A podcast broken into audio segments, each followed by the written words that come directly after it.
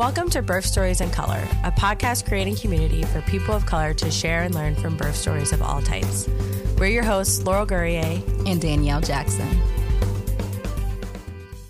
Today's episode features Oriel McKinney. In both of her pregnancies, she developed preeclampsia and had premature births at 33 weeks and 36 weeks, resulting in their need for NICU support and her son having three surgeries before the age of one. We are thankful for her sharing her truth today. Hello, Oriel. Welcome to the show. Hey, Danielle. How are you? Doing well. Good, Can you, you, first start off um, just telling us a little bit about yourself and your family as we are a podcast, so it's listening and people just kind of get a visual who they're talking with today. Okay, awesome. I am Oriel Ross McKinney, and I live in Orlando, Florida with my family, my husband, and my two babies. Um, my son, he is six, soon to be seven. My daughter is three. And so there's a lot of activity around the house. Um, so home life is very busy. Uh, for work, I'm a business strategist and I help people develop their businesses and, um, you know, bring their visions to life. Nice. I know that um, probably switching roles into motherhood and how that kind of plays. so you yes. feel like you're um, strategizing the house sometimes. Absolutely. There's certain times where I am reluctant to take a call because I can guarantee interruptions or, you know, some pseudo meltdown. So I try to separate the two worlds sometimes. Absolutely. Um, can you tell, are you going to talk about both of your pregnancies with us today? Absolutely. Absolutely. Okay. So just start off and tell us a little bit about how the pregnancies went, and then we'll just go from there. Okay, sure. Um, so I I got married and I, I lead a really busy life. So um, my husband and I we manage our, our businesses and we did an acquisition and eh, let's say March of 13, then we got married by April 2013 and then immediately got pregnant and had my son um, the following year in January. So it's just always go, go, go. And I I love I love the I love the attention. I'm not gonna lie. You know, you get the best parking. You know, everybody makes a big to do out of you. so I I enjoyed it. I didn't have um, any issues. I only remember between the pregnancies one day of morning sickness, um, and it was just water. You know, um, so it was. I felt healthy. Um, I felt good. I felt pretty energetic. I never slowed down. I wish I had, um, but I never slowed down. I um, my blood pressure though was the biggest issue in managing that. So I was like maxing maximum dosage on every prescription drug that they tried, and nothing would bring it down. Um, my mom, who is um, she's a registered nurse and she she's been a midwife and she's been a surgical eye nurse and she's been an emergency room charge nurse so she's seen a lot and so she came to see me she's like you're definitely preeclamptic and uh, she's a bit of a force to be reckoned with. So she came with me to my next appointment. And uh, you always need an advocate. You know, it's great if you can advocate for yourself, but it's also great when somebody else can see things that you may not. And so um, she came and she talks to doc. She's like, she's definitely preeclamptic. We need to take a closer look at this. And I um, was over 35 when I had my kids, so automatically high risk. So I also had a high risk doctor, and we went to see him, and we just could not get anything that would bring my blood pressure down.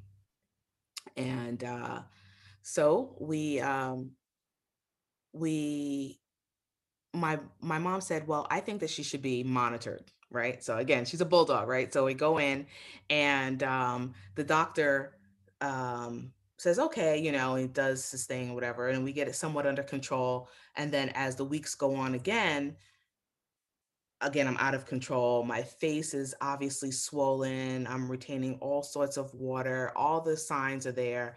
Um, I wasn't even breathing well, you know, but I still never slowed down. And it's just just a habit, you know, just the way I work through things. I keep going. I you stop when you're done, not when you're tired. So not that that's the healthiest approach, but that's just who I am.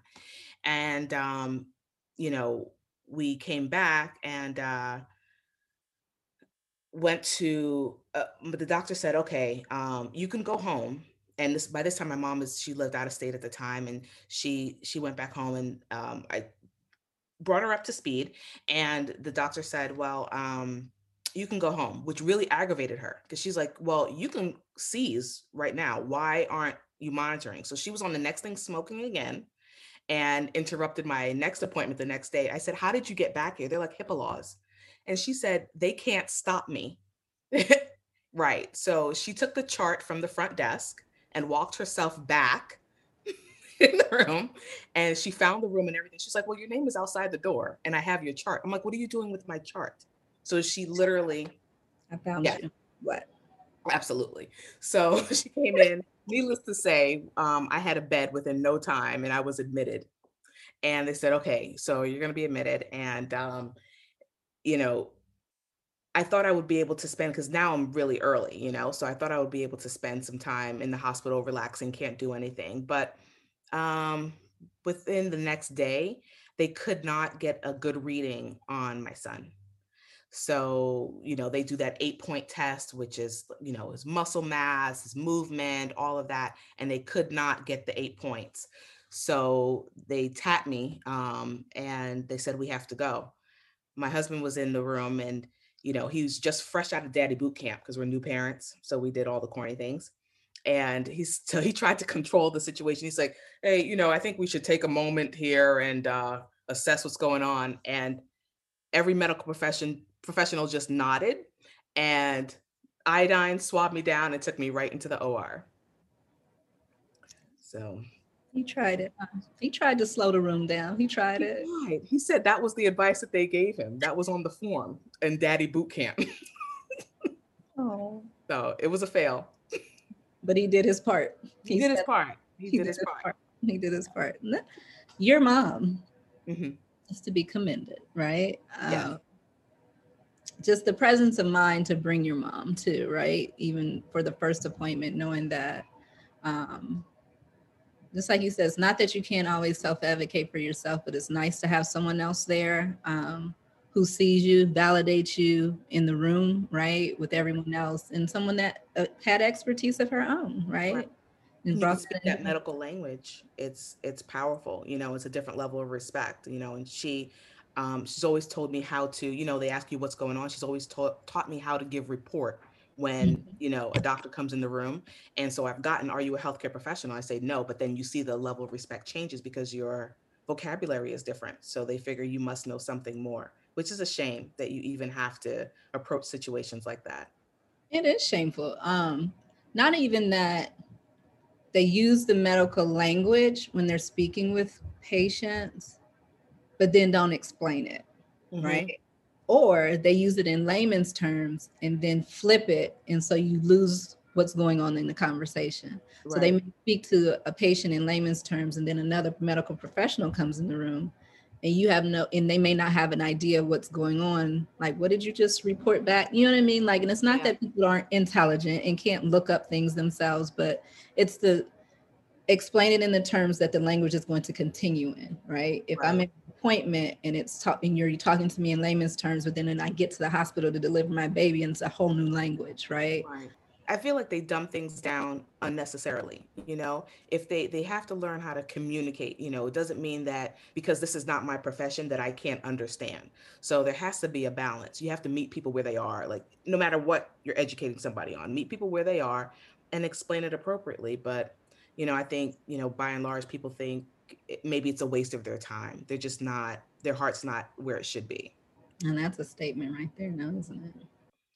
Um, with my daughter, uh, it was I had a similar experience with my daughter. It almost mimicked the same thing. I was really proud of myself when I got past that stage of pregnancy that I had my son, you know. So as soon as I got past that 33 week mark, I went and got the um, maternity photos and did all those corny things um, because I was just proud of myself. I'm like, oh, I, I carried longer. And soon after, I had to deliver her as well. And everything just, I thought that it was fine and I thought that I got through it. But once I was in the same situation with my daughter, it brought it all back. It brought back all the nerves. It brought back the nerves for my husband. He's sitting there watching me, you know, get this epidural, and then my breath stopped. And the thankfully we had a really good nurse anesthetist, so she knew how to um, make sure my airways reopened quickly. Um, but that was just scary to watch, and then it was scary for me watching him be scared, you know. So I know you talked about, you know, getting your pictures and doing all those things. Like, how did you prepare for both pregnancies? Um, and were they things that you thought about throughout the pregnancy or things that just came up as stuff was going along? For my son, um, again, we did, uh, we, we took CPR, we took the seatbelt course, we took breastfeeding course. Um, my husband did daddy boot camp. We did all of it. Uh, so I think it was like um, there were classes at the hospital as well as Babies R Us when they were around, and we did all of the classes. Walked around with our certificates like we really knew something, right? like it was really going to get us gainful employment.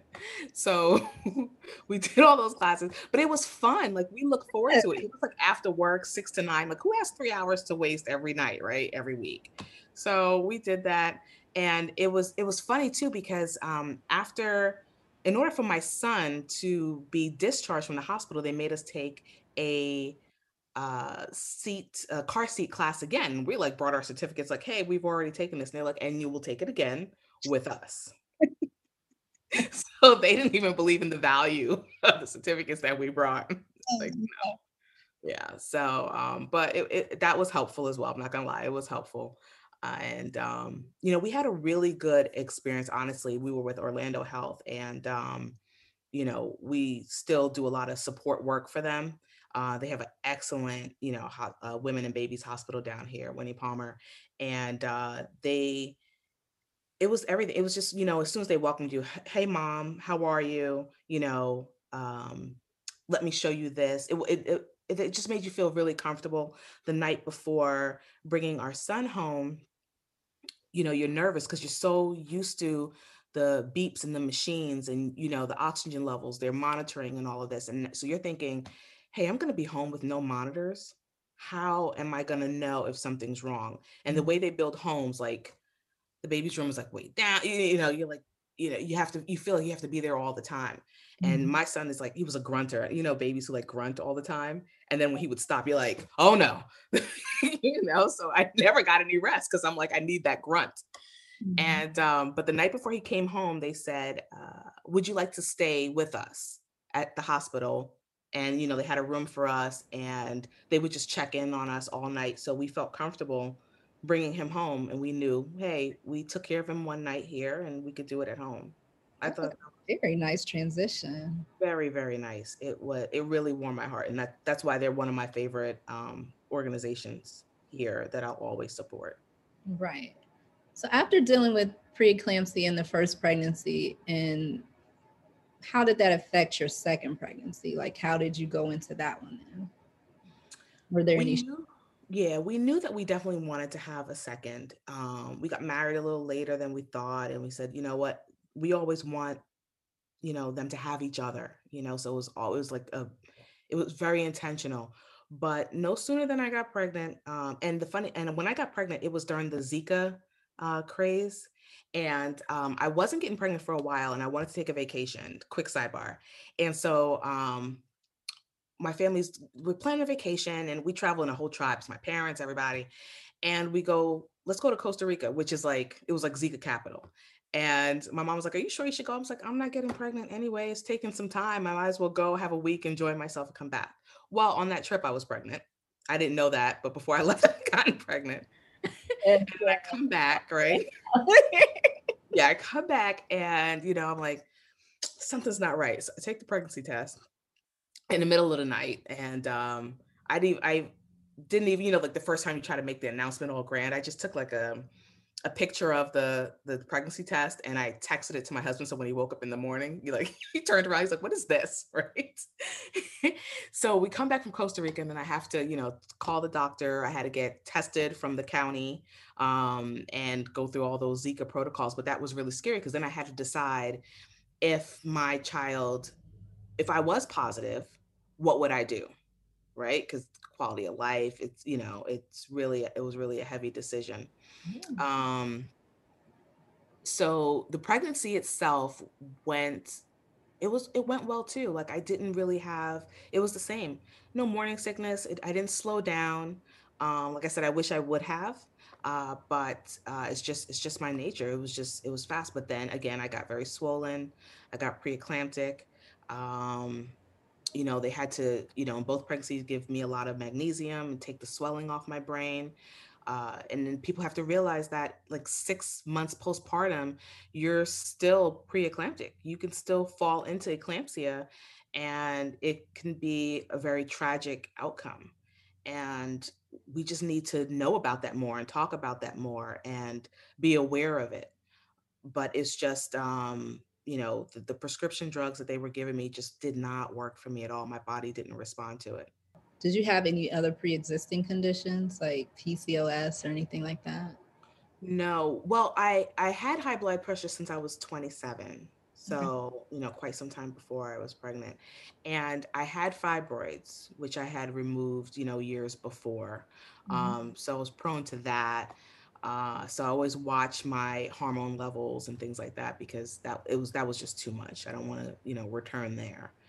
Uh, and that was it. But once, you know, so I'm, I'm thankful that I did have that myomectomy to get rid of the fibroids, or else I wouldn't have been able to have a successful pregnancy. I don't think.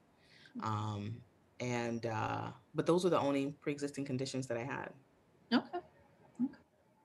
Um, talk to me about your actual birth experiences with your babies. Like when you basically knew you once I know you talked about with your son how we left off where you know you had to go into your surgery, but going from there, how were things for you? From there, we had a birth plan and we knew what we wanted and you know what we wanted to bring all that sort of stuff. And um, you can order gourmet meals. You could do everything at this hospital.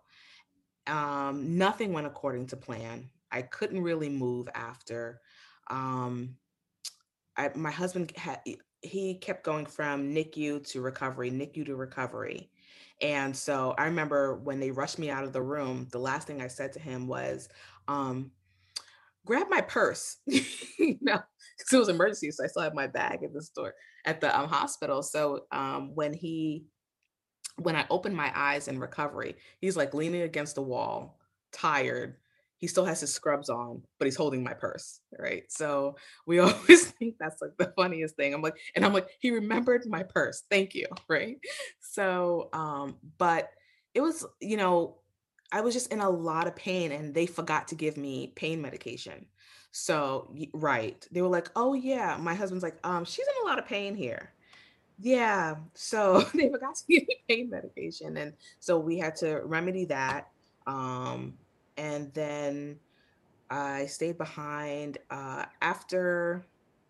The funny thing is, I didn't have any pre-existing conditions, but um, between the pregnancies, I I've had to have a lot of like corrective surgeries because I got I developed hernias, and you know I have a diastasis recti, you know the separation Mhm. of um, my abdomen, all sorts of things, and um, you know you don't realize everything that could happen to you.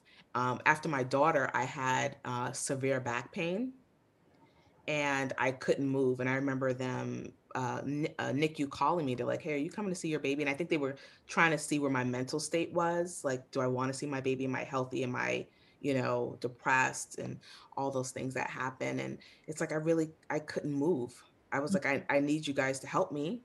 You know, she can't come to me. I understand that, but I also it's really hard for me to move.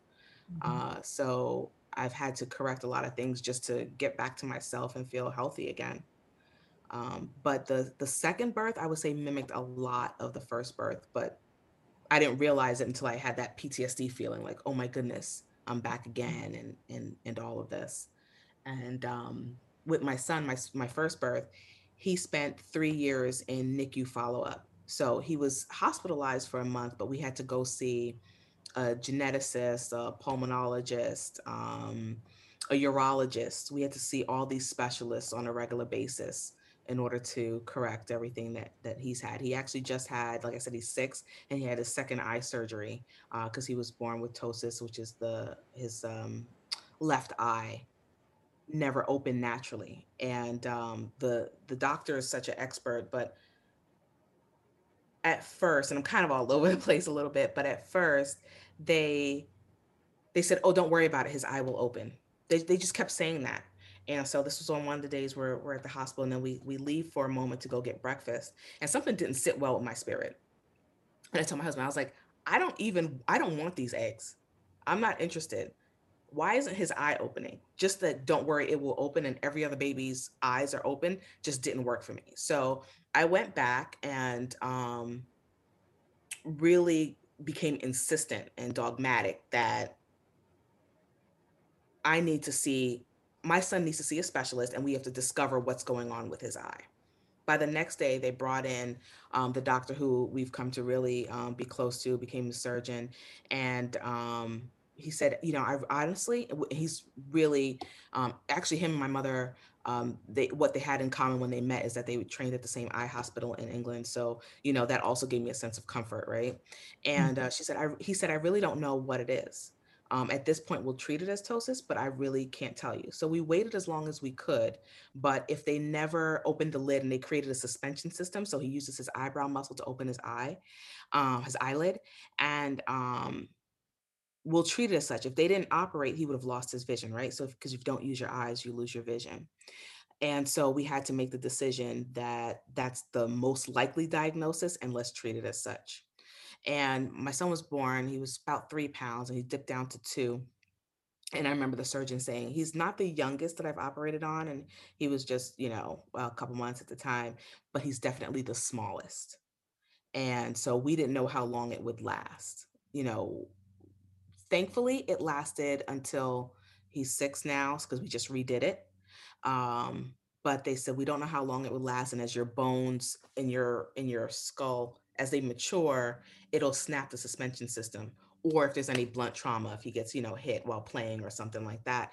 So it's always been you know basketball practice you know i'm always like running on the court like that mom that nobody wants to be because i'm like don't elbow my son. You don't know that. You're going to snap his eye. Get out you know so um, that was one of the conditions that that he was born with, and um, you know now I'm just learning how to explain it to him because we were just in such a go mode that now he's saying, "Why was I born like this?" Mm-hmm. And it never occurred to me that he had those questions until he verbalized them. Wow. Wow, wow, wow. So how long was his NICU stay? About a month. Okay. And your daughter's? Uh, she was just there a couple weeks. Okay. Yeah. So um, she was small but mighty. Mm-hmm. So there was she was very healthy. She's still the strongest one in the household. She runs this place. Of course. I don't know what I'm gonna do. I'm just like I, I have these fears. I have these teenage fears. But um, she's just she was just really small, and she was so small and so light that she could flip herself over. And then mm-hmm. once she gained weight, then she had to learn how to turn over but she was so small. Every time she moved something, she could just flip herself over. Oh my god! And she, she's and she's still like that. She's sprightly. She's always all over the place and, and turning. And I'm like, what are you doing? Stop climbing. So if we weren't in a COVID environment, I would definitely put her in gymnastics. Yes. So we definitely touched on your postpartum, um, more so physically. Mm-hmm. Let's talk about your postpartum experience emotionally. Uh, that had to catch up to me uh, because I didn't, you know, my parents live down here now, but it was just my husband and I. And when I went into um, to surgery, my mom was scheduled for surgery at the same time. So emergency C-section. My mom was in um, another state having surgery. So my husband calls and like, hey, this is it. And she's like, what are you talking about? I'm about to go into surgery. This can't be it. Uh, so, and then there was a nor'easter where his mom lives and so she couldn't come either. So we only had each other.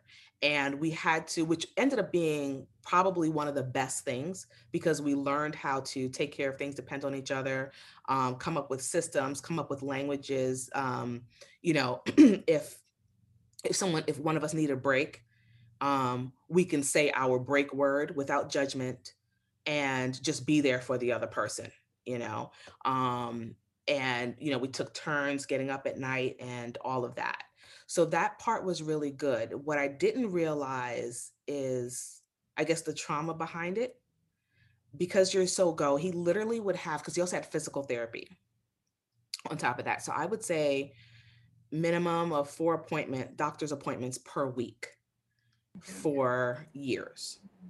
And so you don't realize that you're going, going, going, and still working full time, still building businesses, still, you know, um, keeping up with uh, family obligations, doing everything, um, you know, holiday celebrations, doing it all. And so it eventually you just, it compounds on you. So by the time I went to have my daughter another emergency C section, it brought it all back. Then all of a sudden I felt fear.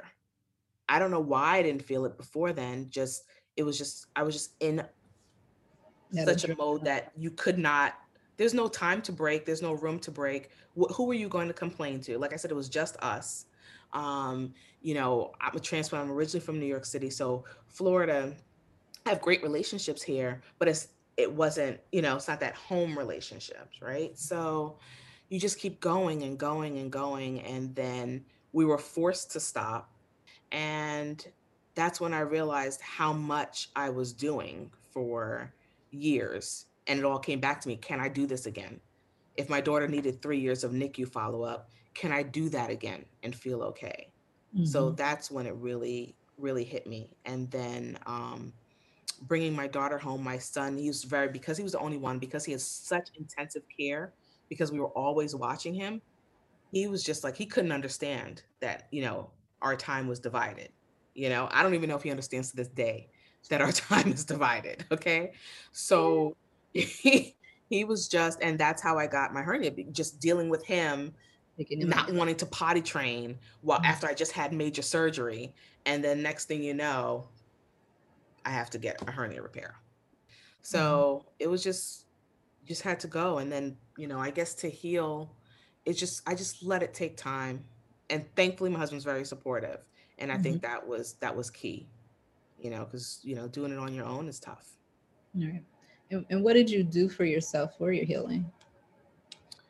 Uh, you know, the schedule was important. Um, I everything is is written down so i have time whether it's for me or for work or what have you uh, so I, I adhere to that very very strongly if it's not on the calendar it doesn't happen um, to this day um, i do i do have spa days i have me days you know get the massage get the facial um, just I I like you know doing outdoor events, all those sort of things that just you know give me time, whether it's reading, whether you know, and sometimes honestly the things that may bother somebody else, you know, in you know the work and everything like that. When I'm in my zone and somebody lets me do the work that I love to do, I feel good about that.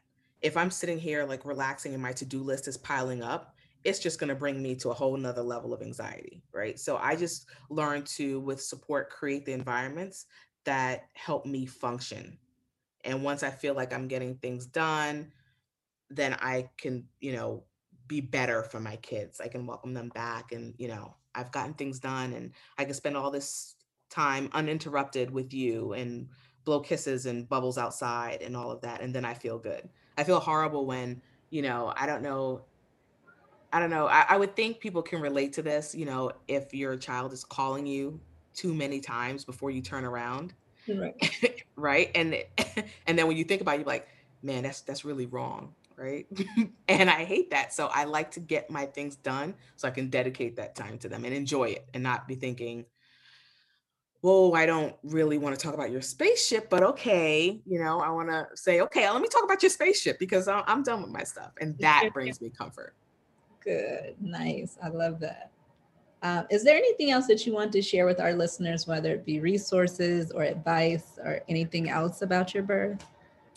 Yeah. Um, you know, if you're high risk, really, really be on top of it. Really, you know, know your family history, uh, do all your own research uh, have questions for your doctor every visit even if nothing is wrong even if you're healthy even if you're at the the perfect age whatever the the, the textbooks tell you have questions for your doctor. The more questions that you ask the more prepared they become because they walk in and say well you know what? Oriel's about to ask some questions let me make sure that you know i'm on it. You know i'm not a regular you know push me down the line assembly line patient. No.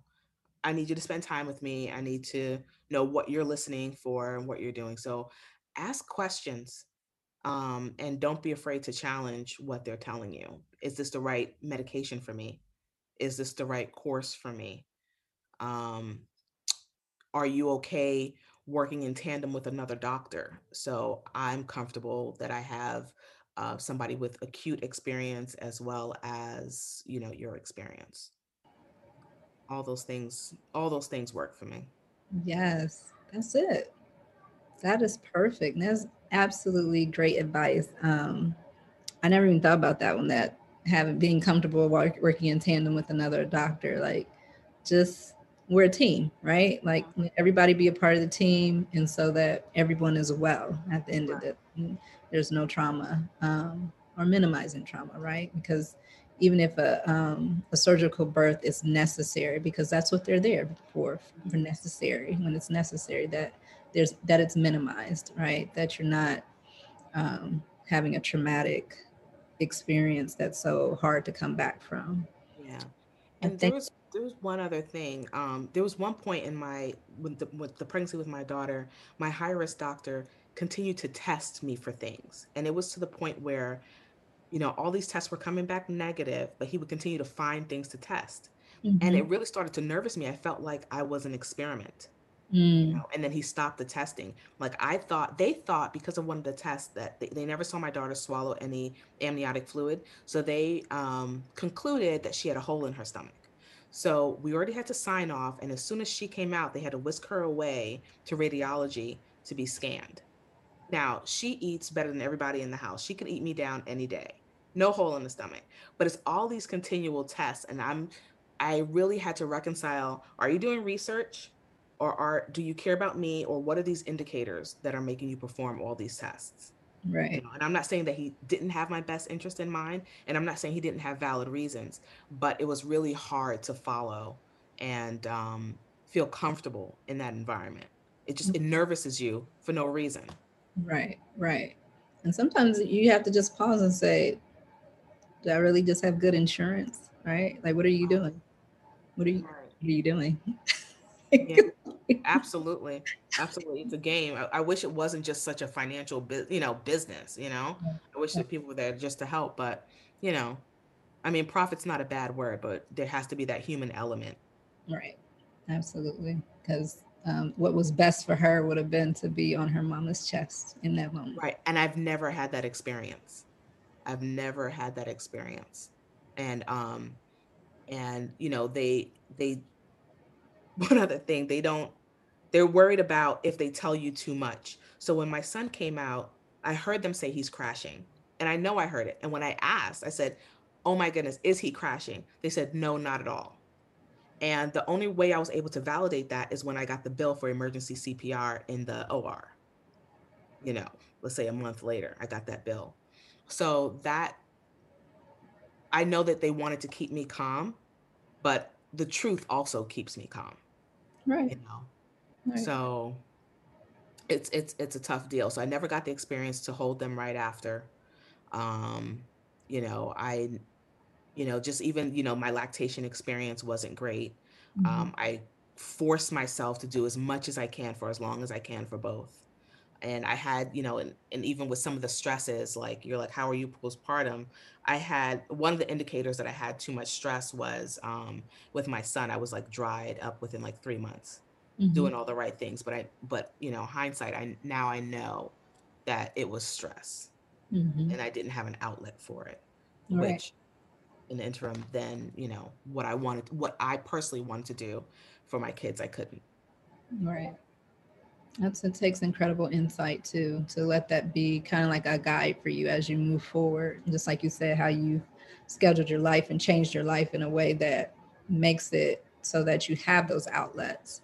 Uh, it's so important. I don't know that every person does that for sure, or even has the space to do it. Kind of like you said, like between the two pregnancies, you can tell where you have more, you know, more time in one to kind of think about after everything happened versus the other and about going through your bills. We always tell people to go through um, their records in general to, mm-hmm. You know, clear up the story, right? Like just to kind of, because sometimes it's parts of it you miss and you can piece it together for whoever else was there. Um, but especially when we talk about moms that have had um, surgical births, because sometimes they don't know why they ended up with a surgical birth, or they thought it was one thing, and then it, they read their chart and they're like, no, that's not what it was, right? And so that's important. I've, I've never even thought about the bill to tell the story too, right? Yeah. I was like, they, they told me that I was mistaken, and I'm like, wow, that's some that's a strong sedative that they gave me that I thought I heard crashing and I didn't, but they didn't they didn't want to deal with me and him at the same time. Well, thank you so much for sharing your story with us. Thank you. I had a great time. I really um, admire what you um, and Laurel do. So thank you so much for bringing these stories to light. So Birth important. Stories in Color. To hear this show and other episodes, head to birthstoriesincolor.com.